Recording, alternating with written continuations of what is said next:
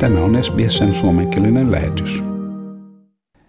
Ensimmäisiä asioita, joihin Joe Biden haluaa puuttua astuttuaan Yhdysvaltain presidentin virkaansa, on ilmastonmuutos.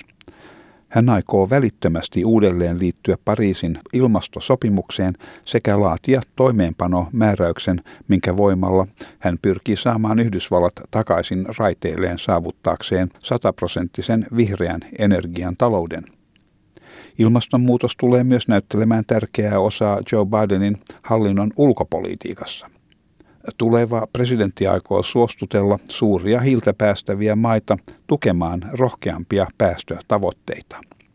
Hän sanoo myös, että hän ei pelkää puhua suorasukaisesti minkään maailman johtajan kanssa siitä, mitä on tehtävä. Samaan aikaan kun useimmat tarkkailijat pitävät tätä viimeksi mainittua lausuntoa suorana viittauksena Kiinaan, Monet heistä huomauttavat, että lopputulos tästä ei näytä lupaavalta Australian hallituksen kannalta.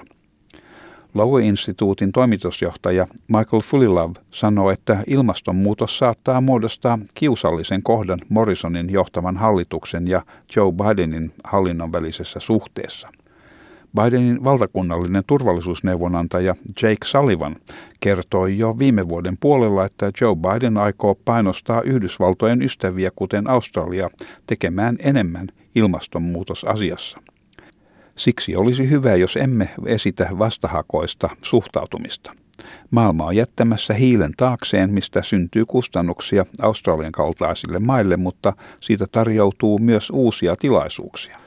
Australian on myös osallistuttava työhön vaarallisen lämpenemisen estämiseksi. Biden's national security advisor Jake Sullivan told me on my podcast uh, last year that Biden would be pushing um, America's friends like Australia to do more on climate change. So we don't want to look like um, a recalcitrant on climate change. Uh, the fact is that the world is moving away from carbon.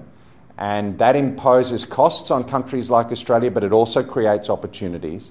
And Australia needs to do its part in helping the world to avoid dangerous warming. That's in our interests, that's in the global interest. It's also in the interest of a positive bilateral relationship with Washington because President Biden will expect no less of us. Pääministeri Scott Morrison on kieltäytynyt sitoutumasta hiilipäästöjen nollatasoon vuoteen 2050 mennessä, sanoen olevansa kiinnostuneempi varojen sijoittamisesta päästöjä vähentävän tekniikan kehittelyyn. Tutkija Peter Christoph keskittyy ilmastonmuutospolitiikkaan. Hän sanoi, että Australia, mikä on yksi maailman suurimmista saastuttajista väkiluvun määrään nähden, saattaa rikkoa Pariisin sopimusta, koska se ei ole ehdottanut uutta viiden vuoden päästöpäämäärää. Hän sanoi, että Australia jo nyt on jäämässä ulkopuolelle, koska se ei päivitä Pariisin sopimuksen edellyttämiä päästötavoitteita. Australia already is a bit of an outlier. It's not renovating, it's not it's up, not updating its targets, which it's required to do under the Paris Agreement. And the announcements that have been made by Prime Minister Morrison pretty much indicate that we don't have anything like the level of ambition that's required under the Paris Agreement. If the US starts to move very fast, and of course the US is one of the two biggest emitters along with China, and China's already promised to go for net zero emissions by 2060, Australia is going to be much more exposed than it currently is. Yksi Australialle tästä syntyviä merkittäviä seurauksia saattaa olla, että Joe Bidenin johtaman politiikan alla perittäisiin erillinen hiilitulli tuontitavaroista, mitkä ovat peräisin maista, jotka eivät näytä täyttävän ilmastonmuutosta koskevia velvoitteitaan. Professori Kristoff sanoi, että tämä voisi käytännössä merkitä, että viedessään tuotteita Yhdysvaltoihin australialaiset yritykset saattavat kohdata korkeampia tullimaksuja. That's the implication that there will be tariffs on Australian goods and on other goods that come from countries which aren't moving fast enough. The implication is that there are likely to be tariffs on goods from Australia and from other countries which are lagging behind in terms of their efforts to um, clean up their power sector and um, production more generally. Australia could easily be caught up in that. Amerikkalainen politiikan tutkija Jennifer Hunt uskoo, että Joe Bidenin hallinnon kannatuksen kautta tulemme näkemään enemmän toimia Australian taholta. Trumpin hallinnon alla Yhdysvallat oli ainoa Pariisin sopimuksesta vetäytynyt maa. Ja Pariisin sopimus on yksi laajinta kannatusta nauttiva olemassa oleva sopimus. Jopa Syyria on liittynyt siihen. Australia on saanut jyrkkää arvostelua toimettomuudestaan ilmastonmuutoksen kohdalla. Under the Trump administration, the United States was the only country to leave the Paris Agreement. It's one of the well, most well subscribed treaties that we have. Um, even Syria joined. And so I think resuming that will put pressure on members who are seen not to be pulling their weight. Uh, and Australia has come under a lot of international criticism for its inaction on climate change. Kuitenkin siinä, missä Australia saattaa joutua vaikeaan asemaan Yhdysvaltojen kanssa ilmastokysymyksessä, Kiinan kohdalla tilanne on päinvastainen. Australian suhde Beijingiin heikkeni pikaisesti sen jälkeen, kun Canberra vaati riippumatonta koronaviruksen alkuperän selvitystä.